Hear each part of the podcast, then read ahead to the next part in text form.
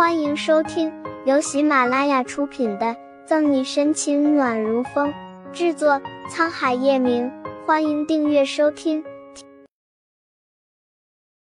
第三百四十一章，比学历。华府大学不论从办学资历还是知名度来说，都是夏国高校金字塔的顶端，每年不知道有多少人挤破脑袋想要进去。本硕连读能读华府大学，的确是件很厉害的事。小跟班和毕心怡趾高气扬的样子，让王林揉了揉疼痛的太阳穴。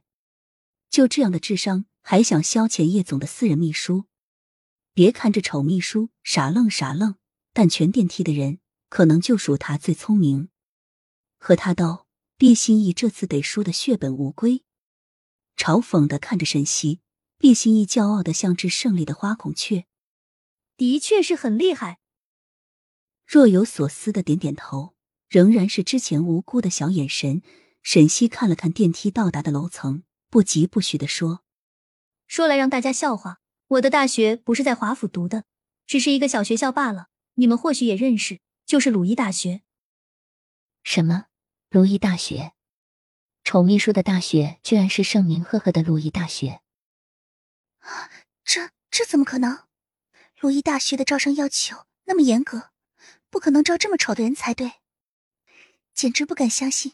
远的暂且不说，就今年八月份的鲁伊在夏国的招生，也就仅仅只有一个名额，最后花落仅是轩辕家小儿子的身上。”“但轩辕家小儿子从小就被誉有夏国第一神童之称，得到这个入学名额自然是情理之中。可是……可是丑秘书他怎么可能会是鲁伊大学毕业的？”质疑的目光不断看向沈西，谁都不相信他的话。鲁伊大学，国际上顶尖的大学，没有之一，其占地面积就有一个卢森堡大，无论是学术专业还是师资力量，都是全球第一。华府大学和其比起来，差的不是一星半点儿。和其他大学不同，鲁伊大学囊括本科、硕士、博士、博士后学位，包含现存所有学科专业，只要能被叫得上名字的，热门也好，冷门也罢，里面统统都有。既然是全球最好的专业，那肯定谁都想去，但也不是说谁想去就可以去的。但凡从里面出来的学生，不是国家级官员，便是商业界叱咤风云的人物。鲁伊大学学校面积广阔，教学资源丰富，但招生名额少得厉害，每年分配下来都不一定每个国家有一个，就是国际影响力不低的夏国，最多的时候也只有三个。学校这么牛，能进去的人自然不差，所以现在沈西说他是鲁伊大学毕业的，这些人不相信也正常。你你你肯定在说谎。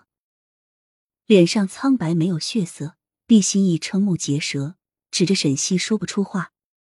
他不敢相信这个丑女人真的是从鲁伊大学毕业的，哪怕她当初曾经以全市第五名考进华府大学，甚至凭借自己的本事本硕连读，但那个学校她想都没有想过。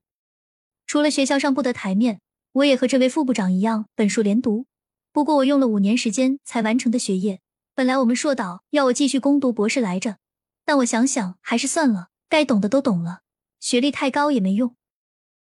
好像说的只是家常便饭，沈西无所谓的态度差点没让电梯的人掐死他。莫名的，沈西越是一副吊儿郎当的样子，大家就越相信他。你胸口起伏不定，毕心意一口血梗在胸口，吐也不是，咽也不是。王林看沈西的眼神更加的疑惑，这么狡黠的笑太熟悉了。至于是谁，他一时半会又说不上来。